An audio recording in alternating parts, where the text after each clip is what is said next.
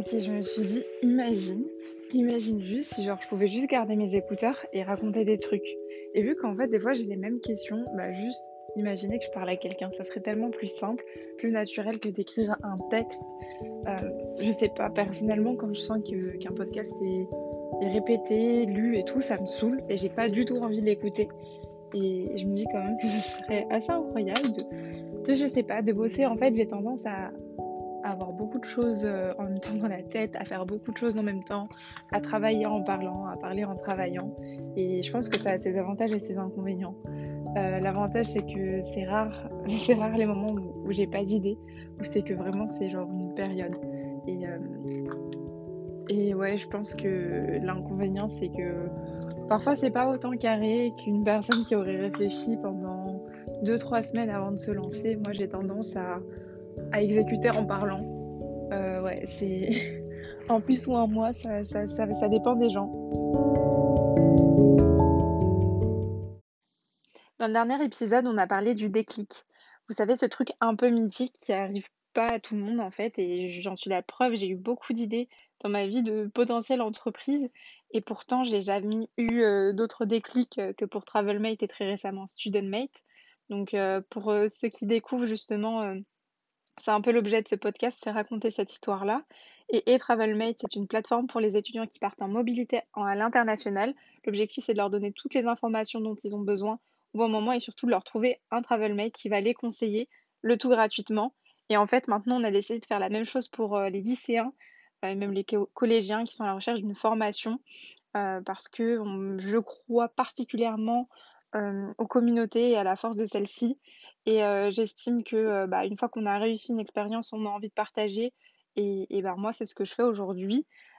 c'est important de lever un peu tous les tabous, quel que soit le sujet. et je pense qu'aujourd'hui, c'est trop facile de, bah, de parler des réussites, c'est bien, ça montre l'exemple, mais il faut expliquer, aussi quand il y a eu des couacs et pourquoi et et je pense que c'est comme ça qu'on peut apprendre aux générations d'après. Euh, parce que même quand il y a un an d'écart, oui, c'est la génération d'après et c'est super important. Et, c'est sur ça que je voulais me reposer en fait. Et je me rends compte que je fais ça un peu partout. Enfin bref, c'était pour remettre le contexte un petit peu. Et voilà. Et en fait, euh, la question qu'on m'a demandé, donc déjà je suis contente parce que le dernier épisode vous a plu, c'était bah et après? Et après le déclic. Donc je l'ai un petit peu raconté ce que j'ai fait juste après mon déclic. Euh, et je vais un peu le développer dans cet épisode. Donc quand j'essaie de structurer un petit peu ma pensée et de me dire bah, qu'est-ce qui s'est passé, le premier réflexe, ça a été donc d'en parler à l'entourage et ça, c'est un vrai sujet. Donc, je vous l'ai dit, j'en ai parlé à un ami, à Raphaël, euh, mais en fait, c'était pas si facile que ça. Euh, le vrai truc, euh, enfin, j'en ai parlé en fait, finalement, si on le refait. J'en ai parlé à mes potes qui étaient à Montréal et qui avaient vu le projet. Ok, ils étaient déjà au courant, ils savaient de quoi il s'agissait, ils avaient eu la présentation en cours, c'était pas très compliqué de leur en parler. L'étape 2, j'en ai parlé à mon père, c'est-à-dire que j'ai atterri euh, à Paris à mon retour de Montréal et j'en ai parlé dans la voiture. Et il était super emballé, je m'en rappellerai toujours. Et je pense que ça a été quand même assez important pour moi, qui m'encourage à ce moment-là. Euh, donc encore une fois, ça c'est pas une étape difficile que d'en parler à ses proches. Enfin, ça dépend. Je pense qu'il y en a qui peuvent avoir peur. Moi, dans mon cas, ça n'était pas le cas. Et je pense que c'est important d'avoir euh, quand même quelques proches qui vous soutiennent, surtout quand on n'a pas l'habitude, quand on n'est pas n'a pas l'esprit entrepreneurial, c'est pas mal. Euh, mais c'est vrai que le risque, c'est qu'on te dise Ah, c'est nul et que tu t'arrêtes à ça. Mais là où je veux un peu plus développer, c'est en parler ben, à l'extérieur de ce cercle. Parce que je vous l'ai dit la dernière fois, Raphaël, c'est un, un, bon pote, c'est quelqu'un euh, à qui je me sentais assez à l'aise pour parler, mais c'était pas euh, l'ami que tu appelles à 3 heures du matin à qui tu peux tout raconter finalement. C'est quelqu'un que j'ai rencontré à l'école, on s'entend bien, on discute de plein de trucs, mais c'est pas un ami intime. Et je pense que vous allez comprendre ce que je veux dire par là. Euh, ce qui est important en fait, et que je pense qu'on a tous un petit peu en tête euh, quand on commence, quand on a une idée, on a peur d'en parler. Et ça, c'est compréhensible. Moi, j'étais la première, j'avais peur qu'on me pique l'idée. Euh, je me disais, mais attends, je vais en parler, n'importe qui peut copier l'idée, le faire avant moi. Je sais pas, j'avais vu ça même en cours, des fois, des gens qui piquaient les idées des autres, c'était super bon enfant, limite, t'en rigolais. Mais là, ça me ferait un petit peu moins rire si quelqu'un me piquait mon idée. Donc c'était un peu dur pour moi de le faire. Mais en fait, c'est un moment donné où tu te sens un peu dans une impasse. Et, euh, c'est vrai qu'à l'époque, je ne me rendais pas compte à quel point il y avait vraiment tout sur Internet. Donc ça, c'est la première chose. Mais même quand il y a tout sur Internet, et je serais euh, vraiment hypocrite que de dire l'inverse, vu euh, les, concepts que je crée qui sont tous basés là-dessus, comme je disais au début, en fait, il n'y a pas mieux que de prendre euh, l'expérience des gens autour de soi. Et ça ne veut pas dire qu'il faut le prendre pour acquis et se dire, ok, si lui, il a vécu A, il va m'arriver pareil. Mais forcément, entre la théorie et la pratique, il y a un monde, et c'est pas mal d'en parler autour de soi. Donc moi, j'ai pris sur moi, et un autre conseil que Raphaël m'a donné, c'est justement d'en parler, de ne pas avoir peur. et là maintenant, avec tout le temps, enfin ça fait deux ans maintenant que je travaille là-dessus, je suis super contente de l'avoir fait aussitôt parce que si j'avais gardé mon idée un peu dans mon garage, il se serait absolument rien passé. J'aurais avancé sur quoi? Potentiellement un site internet qui finalement est arrivé euh, en temps et en heure et euh, qui a mis du temps d'ailleurs à fonctionner, mais j'en reparlerai plus tard dans les épisodes. Et, euh, et oui, j'aurais, j'aurais pas fait grand chose et vous verrez que le fait que j'ai pris cette décision à ce moment, je pense que ça m'a servi sur tout le reste de l'histoire de TravelMate. Donc c'est super important d'en parler autour de vous. Il faut vous dire qu'en en parlant autour de vous, quand je dis en parler autour de vous, donc moi, je euh, je suis pas l'écrire sur tous les toits mon idée en donnant des détails. J'en ai parlé à une personne et après, euh, j'en ai parlé à toute la Terre sur les réseaux sociaux. Au sens où je me suis approprié l'idée, euh, je l'ai clamée finalement. Et de cette manière, c'est comme si, bah, je dis une bêtise, si mon pote Raphaël avait voulu me copier, je ne lui en ai pas laissé le temps puisque je me suis affirmée sur les réseaux en disant voilà mon idée, voilà mon concept, venez on y va. Alors c'est pas forcément applicable pour tous euh, les business parce que quand vous avez un produit, ça peut être un peu compliqué d'en parler en avance. Par contre, vous allez pouvoir vraiment construire un monde autour de ce produit, euh, vous construire une expertise, et ça je vais revenir dessus, c'est super important. Euh, en fait, on ne vous achètera pas quelque chose, on ne vous rejoindra pas dans une aventure si vous n'avez pas une certaine expertise mais je vais un peu trop loin. Concrètement, qu'est-ce qui s'est passé après mon déclic? Je vous l'ai dit, je parle à Raphaël, il me donne une super idée, il faut tester mon produit, il faut tester mes idées, il faut tester mon concept, je crée un compte Facebook. Très bien. Mais en même temps de ça, je commence un stage qui me prend quand même du temps puisque j'y suis tous les jours. Euh, très clairement, euh, mon stage au début, j'étais tellement contente d'y être, enfin, ça m'a pas poser de problème, mais c'est vrai que certains auraient pu dire: «Ouais, mais attends, euh, tu te lances dans l'entrepreneuriat et tu un stage, tu es sérieuse?»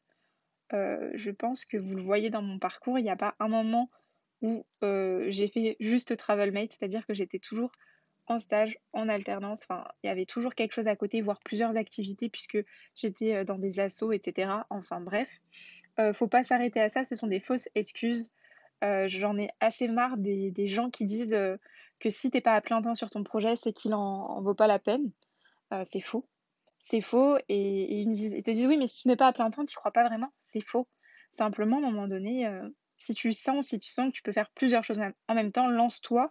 Et là, ça en est la preuve, puisque aujourd'hui, je ne serais pas où je suis si je n'avais pas commencé ce stage. Ce stage, en fait, je l'ai pris parce que je voulais un peu savoir si la communication m'intéressait. Euh, ça n'a pas été le cas. Enfin, c'est super intéressant, mais j'ai pas voulu continuer ma carrière dans ce domaine-là. Mais en fait, j'ai découvert, euh, d'ailleurs, c'est là où je suis en alternance actuellement, j'ai découvert en fait euh, un, côté du digital que je connaissais pas. et d'ailleurs, je pourrais en parler un moment si ça vous intéresse. J'ai découvert ce qu'on appelle les principes agiles, ce que c'était qu'être user-centrique, enfin, tous des mots-clés comme ça qui aujourd'hui régissent ma vision du produit et, et du digital en fait. Je pourrais vraiment en parler en long et en large, mais en fait, euh, je travaille en fait dans, dans une partie digitale d'un grand groupe qui travaille en mode startup et qui euh, développe à très court terme des logiciels. Et en fait, euh, leur objectif, c'est de créer ces logiciels en se basant sur l'expérience utilisateur. C'est-à-dire qu'à chaque fois, en fait, au lieu de faire juste un logiciel en disant, OK, on crée, je sais pas, je vais vous dire une bêtise, on crée une plateforme de streaming pour les jeunes on va le créer dans notre coin, alors que nous, on a 50 piges. Non, non, non. Ce qu'ils vont faire, c'est qu'ils vont prendre l'idée, ils vont tester un peu le marché, voir s'il y a un besoin, quelles sont les tendances du streaming, etc. Et ils vont recruter des jeunes qui vont faire venir en fait à peu près chaque semaine pour faire tester la plateforme en fait et en fait ils vont adapter tout ce que disent les jeunes euh, et si le jeune dit que euh, telle fonctionnalité ça l'intéresse pas du tout et que celle-ci à laquelle ils n'avaient pas pensé l'intéresse et qu'il y a beaucoup de personnes qui sont d'accord, ils vont, ils vont faire et ainsi de suite, et vont fonctionner euh, en, cycle. Donc voilà, là j'ai vraiment vulgarisé le truc et si vous êtes intéressé, n'hésitez pas et je pourrais vous mettre quelques articles qui parlent du mode agile et des méthodes Scrum et du user-centric et de l'UX design. Donc tout ça, c'est devenu mes religions et puis avant, je ne savais même pas ce que c'était. Et en fait, déjà, ça m'a permis, en fait, pendant mon stage, de me nourrir de tout ça. Donc, je trouve que c'est super important, surtout quand on est jeune euh, et quand on est entrepreneur étudiant, de se servir de ce qu'on apprend en cours, de ce qu'on apprend au travail pour nourrir son projet. Je pense que toute seule dans mon coin, je n'aurais pas pu euh, forcément savoir euh, que, quelles étaient les tendances du digital, etc. et comment je pouvais fonctionner. À côté de ça, je continuais avec, avec Raphaël, qui vraiment pour moi, à ce moment-là, c'était un mentor. Euh, à lui poser des questions et c'était un peu pareil. Et là, je reviens sur ce que j'ai dit dans mon dernier épisode. Bah, comment, en fait, euh, je suis passée d'un groupe Facebook à plus et vous allez voir un peu les étapes. Donc, je vous ai dit, le groupe Facebook, je l'ai lancé, j'ai dit aux gens, c'est simple, chacun va donner son témoignage et puis euh, tout le monde va échanger, poser ses questions, etc. Je l'ai un peu abordé la dernière fois, mais en gros, ce que j'ai fait, c'est que j'ai lu mais chaque commentaire. Chaque commentaire, je les ai lus un par un, quand ça ne me concernait pas, quand ça me concernait, tout ce que vous voulez, je les ai épluchés et je prenais des notes. Honnêtement, au début, j'essayais même pas de voir si euh, s'il y avait des gens qui étaient plus intéressés par. Euh, enfin, genre s'il y avait 10 personnes intéressées par quelque chose, je le faisais vraiment au cas par cas. Euh, et en fait, très rapidement, en gros, ben, dès qu'on dès qu'on demandait quelque chose, je le proposais.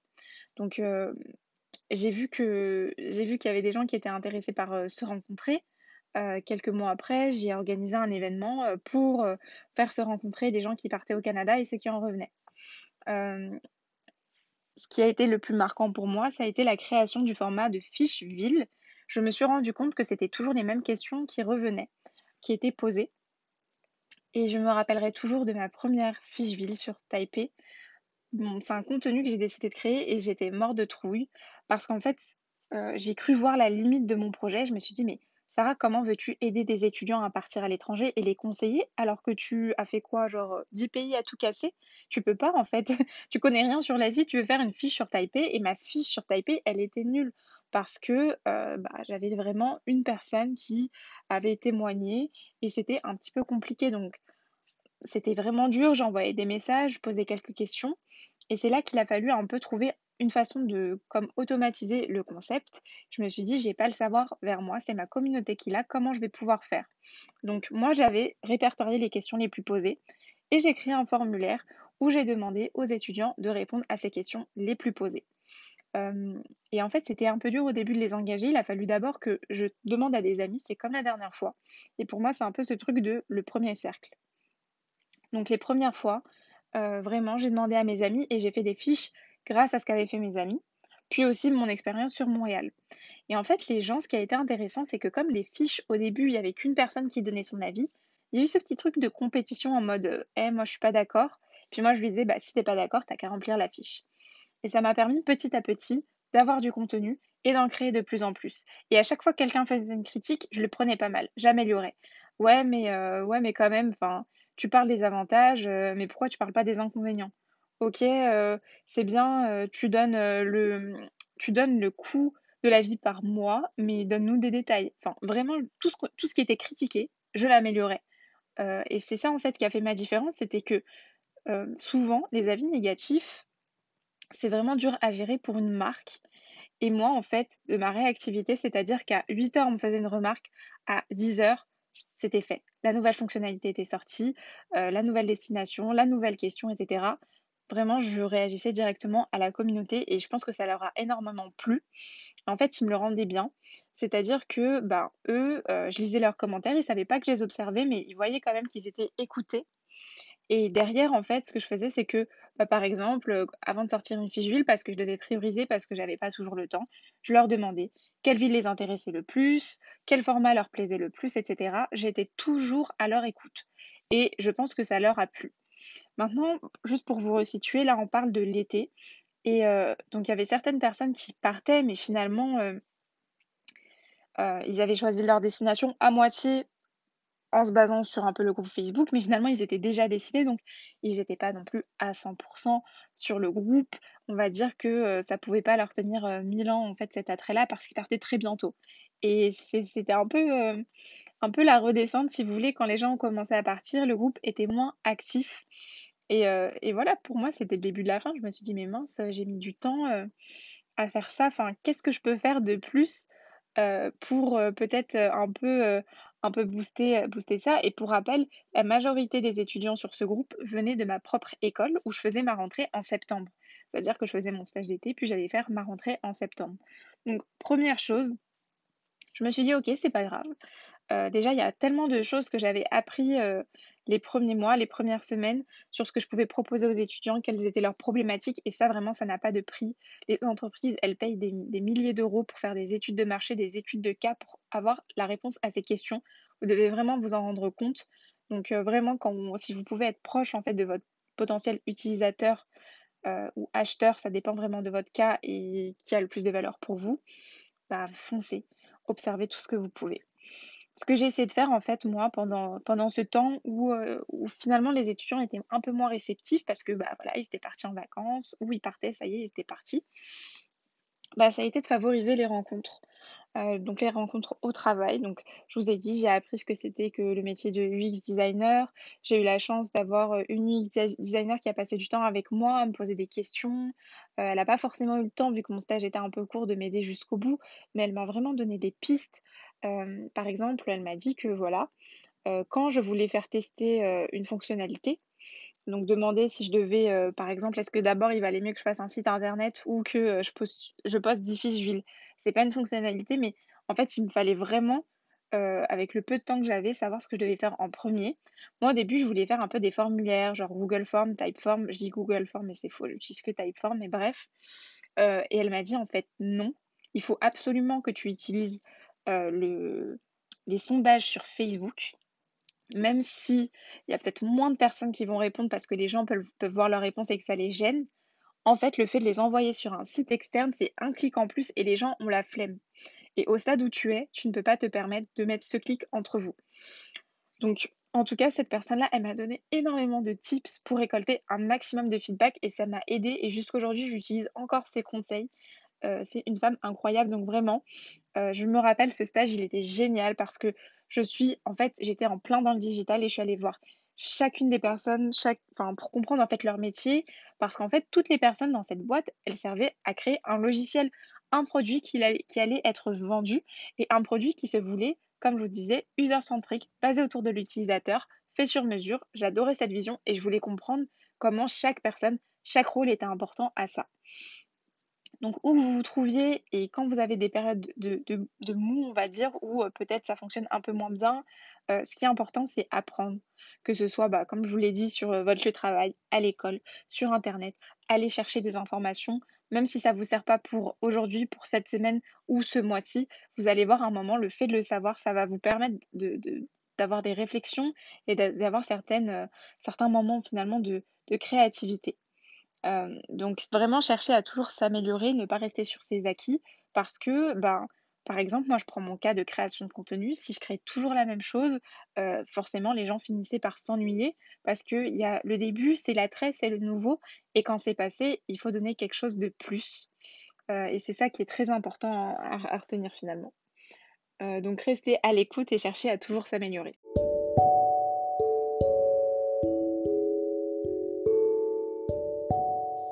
Merci d'avoir écouté cet épisode. Euh, dans le prochain, je vous raconterai justement ce que j'ai fait après cet été à apprendre, à observer et quel était un peu mon premier move, comment je me suis jetée à l'eau un peu dans le monde du business. Vous allez voir que c'était pas très glorieux, mais c'est super important de partager avec vous euh, mes échecs ou mes quoi que j'appelle pas ça des échecs. Pour moi, c'est des choses qu'on apprend.